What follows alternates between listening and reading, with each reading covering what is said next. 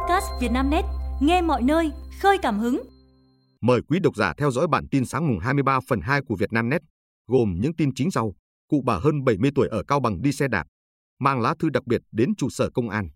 Cô gái sinh lái xe tải 30 tấn, 5 năm ôm đèo, chúng tiếng xét ái tình nam tài xế. Sở Giáo dục Đào tạo Quảng Ninh lên tiếng vụ nữ sinh nhảy từ tầng 4 trường học. Dự báo thời tiết ngày 23 tháng 2, miền Bắc mưa lạnh, Nam Bộ nắng diện rộng kéo dài. Theo Trung tâm Dự báo Khí tượng Thủy văn Quốc gia, hôm nay, không khí lạnh ảnh hưởng đến Đông Bắc Bộ, sau đó đến một số nơi ở phía Tây Bắc Bộ và Bắc Trung Bộ. Gió trong đất liền chuyển hướng Đông Bắc mạnh cấp 2, cấp 3. Từ hôm nay, ở khu vực phía Đông Bắc Bộ, Lào Cai, Yên Bái, Hòa Bình và Thanh Hóa trời chuyển lạnh, vùng núi chuyển rét. Riêng khu vực Tây Bắc Bắc Bộ vẫn có nắng vào trưa chiều. Do ảnh hưởng của không khí lạnh, từ đêm 22 tới 24 tháng 2, khu vực phía Đông Bắc Bộ có mưa và mưa nhỏ rải rác. Từ 23 tới 24 tháng 2, khu vực Bắc Trung Bộ có mưa, mưa rào rải rác và có nơi có rông. Đồng thời, ở phía Bắc Vịnh Bắc Bộ có gió đông bắc mạnh dần lên cấp 5, giật cấp 7, sóng biển cao 1 tới 2,5 mét. Vùng biển phía đông bắc của khu vực Bắc Biển Đông có gió đông bắc mạnh cấp 6, giật cấp 7 cấp 8, sóng biển cao 2 tới 4 mét, biển động. Cơ quan khí tượng cảnh báo, gió mạnh và sóng lớn trên biển có khả năng ảnh hưởng đến hoạt động của tàu thuyền và các hoạt động khác. Mưa rông kèm theo các hiện tượng lốc, xét, mưa đá và gió giật mạnh có thể gây ảnh hưởng đến sản xuất nông nghiệp, làm gãy đổ cây cối, hư hại nhà cửa, các công trình giao thông, cơ sở hạ tầng. Cụ bà hơn 70 tuổi ở Cao Bằng đi xe đạp, mang lá thư đặc biệt đến trụ sở công an. Sáng sớm ngày 20 tháng 2, bà Trần Thị Bình, 71 tuổi, chú phường Sông Bằng, mang theo một tờ giấy viết tay, đi xe đạp lên trụ sở công an thành phố Cao Bằng rồi tiến thẳng vào phòng trực ban. Tại đây, bà Bình xúc động nói, cháu cho bà gửi lá thư cảm ơn đến đơn vị. Dù tuổi cao nhưng nét chữ của bà Bình thanh thoát, câu từ xúc tích. Bà kể về việc bản thân bị mất chiếc xe đạp trước đó một ngày và được công an thành phố tìm thấy sau 2 giờ trình báo. Theo đó, vào chiều muộn ngày 19 tháng 2, công an thành phố Cao Bằng nhận được trình báo về việc bà Bình mất chiếc xe đạp tại tổ 1, phường Hợp Giang. Công an thành phố đã khẩn trương triển khai các biện pháp nghiệp vụ để điều tra, xác minh. Sau hơn 2 giờ truy tìm, cán bộ chiến sĩ công an thành phố đã làm rõ và bắt giữ được đối tượng trộm cắp tài sản, trả lại chiếc xe đạp điện nguyên vẹn cho bà Bình. Trong lá thư cảm ơn, bà Bình đặc biệt gửi lời cảm ơn đến đội cảnh sát hình sự, công an thành phố đã vào cuộc nhanh chóng, hỗ trợ nhân dân tìm lại tài sản bị mất cắp. Theo bà Bình, dù giá trị chiếc xe đạp không quá lớn nhưng nó gắn bó với bà trong thời gian dài, trở thành kỳ vật bà trân trọng. Câu chuyện bà Bình đạp xe đến trụ sở côn. Cô gái xin lái xe tải 30 tấn, 5 năm ôm đèo, chúng tiếng xét ái tình nam tài xế. Dù đến chiều 30 mới về nhà ăn Tết nhưng chỉ sau một tuần, nữ tài xế Ngô Thị Mỹ Hạnh, 25 tuổi, huyện Định Hóa, tỉnh Thái Nguyên, đã tiếp tục ôm vô lăng xe tải 30 tấn xuôi ngược các cung đường. Mỹ Hạnh chính là nữ tài xế nổi tiếng trong thời gian qua với những video lái xe tải màu hồng, dán hình mèo Hello Kitty. Ngoài điểm khác biệt của chiếc xe, nhan sắc xinh đẹp của nữ tài xế cũng là yếu tố thu hút nhiều người. Cô có ngoại hình nhỏ nhắn, da trắng, gương mặt ưa nhìn khác hẳn vẻ rắn giỏi, sạm đen của giới tài xế xe tải. Từ ngày nổi tiếng, cô được nhiều người biết đến, yêu thích. Hầu như ở các điểm giao hàng, cô đều được mọi người nhận ra, vẫy tay chào đón. Thậm chí có người còn xin chữ ký, chụp ảnh chung. Nổi tiếng nhờ nghề lái xe nhưng thuở bé, Mỹ Hạnh lại mơ ước trở thành diễn viên và chưa từng nghĩ đến nghề tài xế. Qua những lần theo bố mẹ giao hàng xa, cô dần yêu thích cảm giác ngồi trên xe tải, rong ruổi từ nơi này qua nơi khác. Tốt nghiệp phổ thông, Mỹ Hạnh xin bố mẹ cho theo nghề tài xế, chạy xe tải giao hàng. Xong, bố mẹ cô lại muốn con gái tiếp quản công việc kinh doanh của gia đình. Bố mẹ Mỹ Hạnh cho rằng nghề lái xe vất vả, nguy hiểm, không phù hợp với phụ nữ. Không thể thuyết phục bố mẹ, cô âm thầm nhờ các tài xế làm thuê cho gia đình dạy mình lái xe. Chuyện chỉ vỡ lở khi người quen kể, cái Hạnh biết lái xe tải rồi đó với bố mẹ cô. Thấy con gái thích lái xe, bố mẹ đành cho Mỹ Hạnh theo học nghề chuyên nghiệp. Cô lần lượt thi lấy giấy phép lái xe hạng B2, hạng C. Tính đến nay, cô theo nghề đã hơn 5 năm. Mỹ Hạnh và người yêu sống chung xóm, biết đến nhau nhưng chưa từng trò chuyện. Trong một lần vào quán ăn cơm, cả hai nhận ra và chúng tiếng xét ái tình.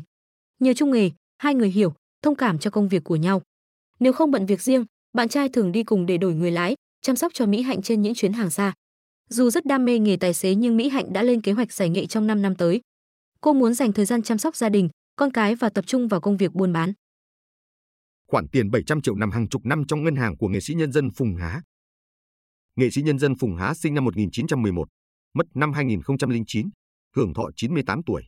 Trong cuộc đời gần trăm năm, bà đã đi tiên phong, dành hơn 80 năm xây dựng nền nghệ thuật cải lương Việt Nam. Ngoài công lớn mở đường cho bộ môn cải lương, Phùng Há còn cả đời làm từ thiện, đóng góp cho xã hội, truyền tinh thần nhân đạo đến nhiều thế hệ văn nghệ sĩ. Bà Thủy, tên thật Nguyễn Thị Bích Qua, sinh năm 1962, là cháu, gọi nghệ sĩ Phùng Há là bà ngoại bảy. Chia sẻ với Vietnamnet, bà Thủy sống với Phùng Há từ 5 năm tuổi đến khi nghệ sĩ nhân dân qua đời. Theo bà, khó thể kể hết những hoạt động từ thiện vì cộng đồng của ngoại bảy Phùng Há.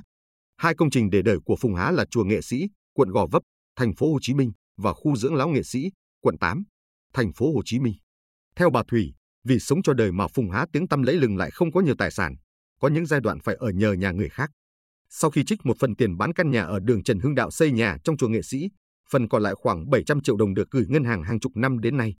Bà Thủy cười buồn, hội đồng gia tộc ngày xưa có ông Bầu Xuân, nghệ sĩ ưu tú Nam Hùng, đạo diễn Huỳnh Nga. Nay chỉ còn mình và nghệ sĩ Tô Kim Hồng, tức vợ Nam Hùng, con nuôi Phùng Há. Mỗi năm, hai người lĩnh tiền lãi lo hương khói, sửa sang mộ hoặc giữ gìn nhà tư liệu của Phùng Há. Mục tiêu của chúng tôi là gìn giữ, không làm sứt mẻ đồng nào của bà ngoại bảy, bà nói. Dù vậy, Tô Kim Hồng và bà Thủy đều đã lớn tuổi, bệnh tật ít nhiều nên định mời thêm ông giỏi. Em ruột cố nghệ sĩ ưu tú Nam Hùng tham gia quản lý. Bà mong khi mất, các con sẽ thay mình coi sóc khoản tiền này của bà cố. Sở Giáo dục Quảng Ninh lên tiếng vụ nữ sinh nhảy từ tầng 4 trường học.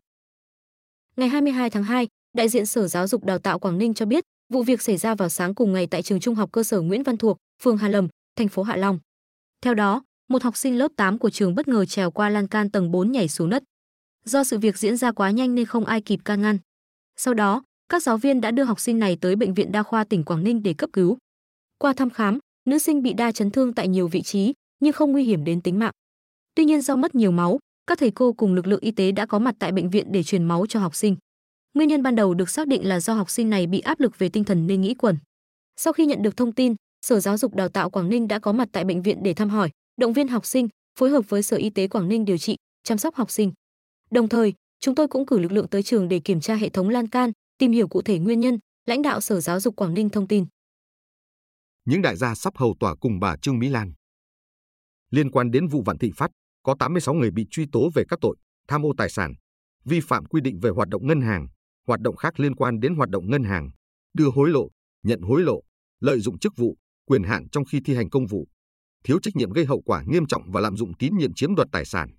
Trong số những bị cáo được đưa ra xét xử vào ngày 5 tháng 3 tới đây có cả những đại gia chết chung cùng bà Trương Mỹ Lan. Quen nhau vào năm 2020, khoảng tháng 4 năm 2021, bà Trương Mỹ Lan trao đổi, thỏa thuận với ông Dương Tấn Chức, Tổng Giám đốc Công ty Tường Việt, về việc bà chuyển nhượng dự án Thanh Yến cho ông Chức và Công ty Tường Việt với giá 2.500 tỷ đồng. Hai bên thỏa thuận, ông Chức không phải thanh toán tiền mà chỉ cần lập hồ sơ vay vốn tại ngân hàng SCB. Số tiền nhận nợ là 3.500 tỷ đồng. Trong đó, 2.500 tỷ đồng là tiền nhận chuyển nhượng dự án Thanh Yến, 1.000 tỷ đồng còn lại để bà Lan sử dụng và có trách nhiệm trả cho SCB.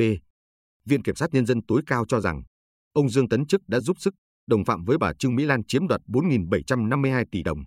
Đại gia thứ hai được nhắc tên trong vụ án này là ông Nguyễn Cao Trí, Chủ tịch Hội đồng Quản trị Công ty Văn Lang. Ông Trí được biết đến là người sở hữu hai hệ sinh thái gồm tập đoàn Capella có 28 công ty con hoạt động về lĩnh vực bất động sản, kinh doanh nhà hàng khách sạn, và tập đoàn giáo dục Văn Lang có 7 đơn vị thành viên hoạt động trong các lĩnh vực giáo dục. Hành vi của đại gia Nguyễn Cao Trí bị cho là đã phạm vào tội lạm dụng tín nhiệm chiếm đoạt tài sản.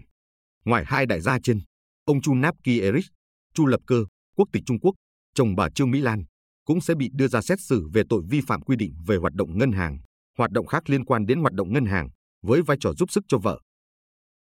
Thực hư doanh thu hơn 400 tỷ của phim Mai được Box Office Việt Nam công bố. Trong thời gian dài vừa qua, số liệu về doanh thu các phim chiếu rạp được Box Office Việt Nam, gọi tắt là BOVN, đưa lên trên website của mình và nhiều cơ quan truyền thông cũng như các đơn vị liên quan lấy làm con số tham khảo. Mới đây nhất, ngày 21 tháng 2, các cơ quan truyền thông đều đưa tin doanh thu phim Mai của Trấn Thành đã hơn 400 tỷ đồng và số liệu được tham khảo từ Box Office Việt Nam. Đến chiều ngày 22 tháng 2, hệ thống này cũng công bố doanh thu phim đã hơn 410 tỷ đồng. Thế nhưng ai là người sở hữu hay đứng sau website này và cách thức thu thập dữ liệu để tính doanh thu ra sao, không phải ai cũng biết. Theo đó, BOVN có website với tên miền cha.com và thông tin về chủ thể đăng ký được ẩn đi.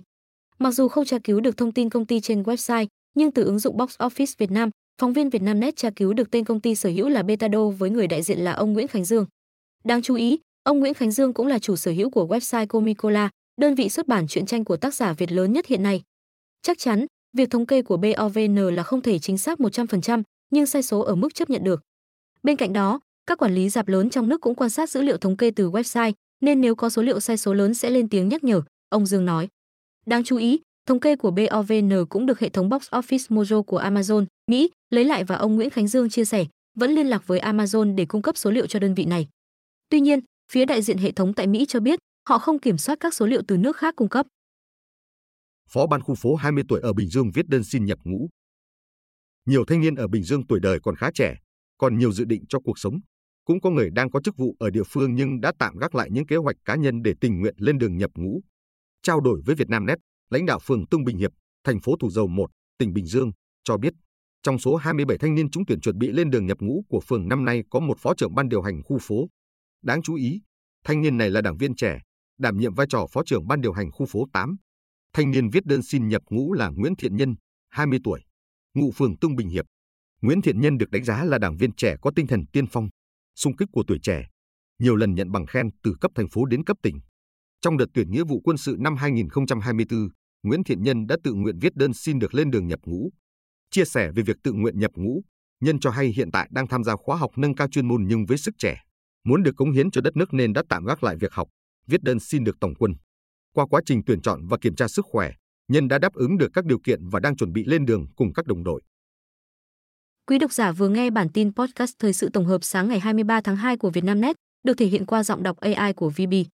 Mời quý vị và các bạn chú ý theo dõi.